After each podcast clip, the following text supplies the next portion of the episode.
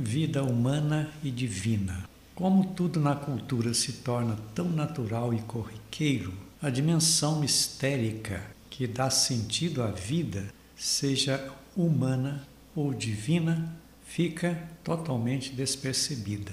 Isto significa estar olhando apenas para as realidades terrenas, materiais e carnais, desconsiderando a força transformadora que vem do alto.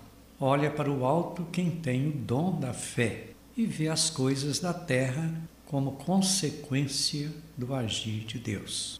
O que chamamos de mistério de toda a criação está além da capacidade de percepção do olhar humano, que só consegue ver e sentir dentro do contexto palpável da história da vida na Terra. Para todos os cristãos, a vida e a prática humano-divina de Jesus Cristo, assumida no relacionamento com as fatalidades terrenas, proporciona perceber aspectos diferenciados e divinos nos dados do cotidiano. Assim é a vida dos que são proclamados santos, uns declarados oficial e publicamente pela Igreja, começando pela Mãe de Deus, Maria, com os diversos títulos relacionados às circunstâncias de localidade e proclamação, como acontece no caso de Nossa Senhora da Assunção, celebrado no mês de agosto.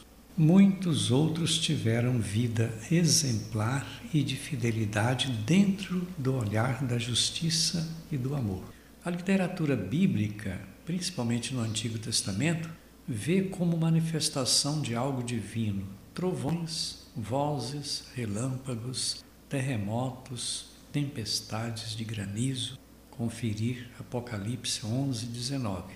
A evolução da tecnologia entende tudo isso hoje como evidências naturais, sem alusão ao mistério dos fenômenos e dos sinais divinos. Assim temos um cotidiano com olhares voltados apenas para as evidências. A vida divina está presente no ser humano, na pessoa, mas não fica limitada apenas à dimensão corpórea e terrena.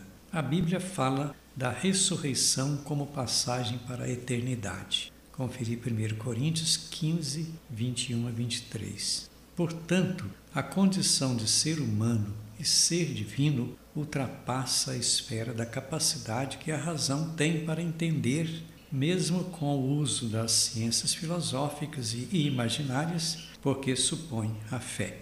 Em consonância com o real sentido da fé, ou capacidade de abandonar-se serenamente nas mãos de Deus, está a caridade como belo gesto de serviço e dedicação ao ser humano, para consolidar na pessoa a virtude imprescindível da esperança. Um ser humano sem esperança de realização futura, com apoio na providência divina, não consegue projetar vida de eternidade, além do simples humano.